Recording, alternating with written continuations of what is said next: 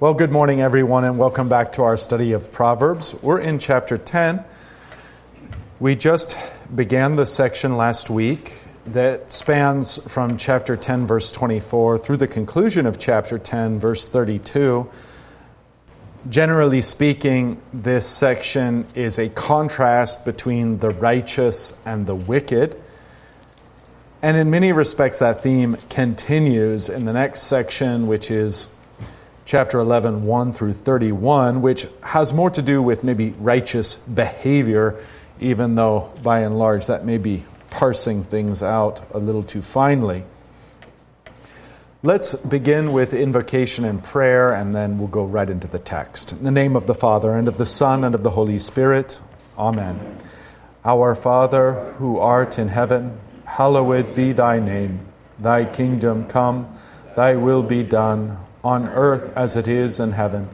Give us this day our daily bread, and forgive us our trespasses, as we forgive those who trespass against us.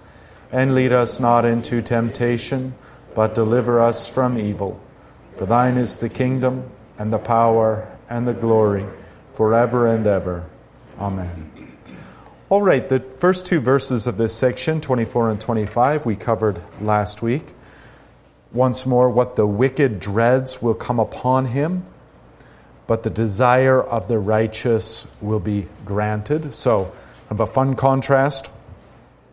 What the wicked does not want will happen. What the righteous one does want will happen. And the Lord is going to see to it that this is the case. Now, the righteous here, of course, is one who is cleansed and renewed, one who lives in the forgiveness of Yahweh, and one who lives within the renewal of Yahweh, seeking the righteous path. So that's the way we understand the righteous. 25, when the tempest passes, the wicked is no more, but the righteous is established forever. We talked about how this is connected with our Lord's words and the parable of the man who builds on the sand and without a foundation versus the man who builds on the rock and lays his foundation upon that rock. The tempest comes, the righteous one is established and remains through the storm. And indeed, we recall our Lord's direct interpretation and meaning that the one who hears the word and does not do it is like this man who builds upon the sand. The one who hears and does it is like the one who builds upon the rock. All right, so those were the two proverbs from this section that we covered last week. And now, with verse 26, we're into the new material. Like vinegar to the teeth and smoke to the eyes. Well, you know, smoke to the eyes, you can infer vinegar to the teeth, not a pleasant thing. The study note talks about this being maybe sour wine and that kind of thing. Either way, nobody likes to drink vinegar, it's gross. So, like vinegar to the teeth and smoke to the eyes, so is the sluggard to those who send him. Obnoxious. Okay, so you have then this idea of the sluggard introduced, which is, of course, going to be a recurrent theme in the Proverbs. So I think we can just let that sit if you're comfortable with it. I think it's the meaning is obvious, and this idea of the sluggard will be developed as we go along. I think suffice it to say that what is contrasted in the Proverbs, and this will just relay the foundation I think I've tried to lay just about every Sunday.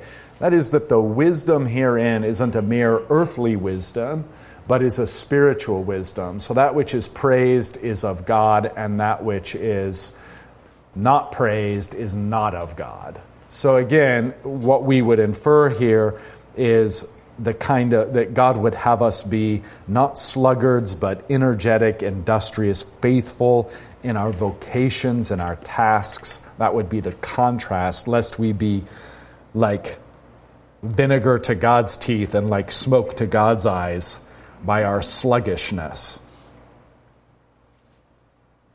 You can think of one of the deadly sins, sloth, so called deadly anyway, but sloth, the idea of being lazy.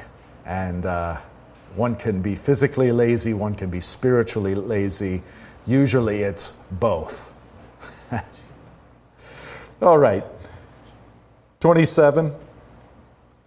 The fear of the Lord. Very important phrase because the fear of the Lord is the beginning of wisdom. That, in many respects, is the thesis, especially of this early part of Proverbs. So, anytime we see that construction, we want to pay a special attention because it's a riff on the main theme. The fear of the Lord is the beginning of wisdom. Here, the fear of the Lord prolongs life. But the years of the wicked will be short.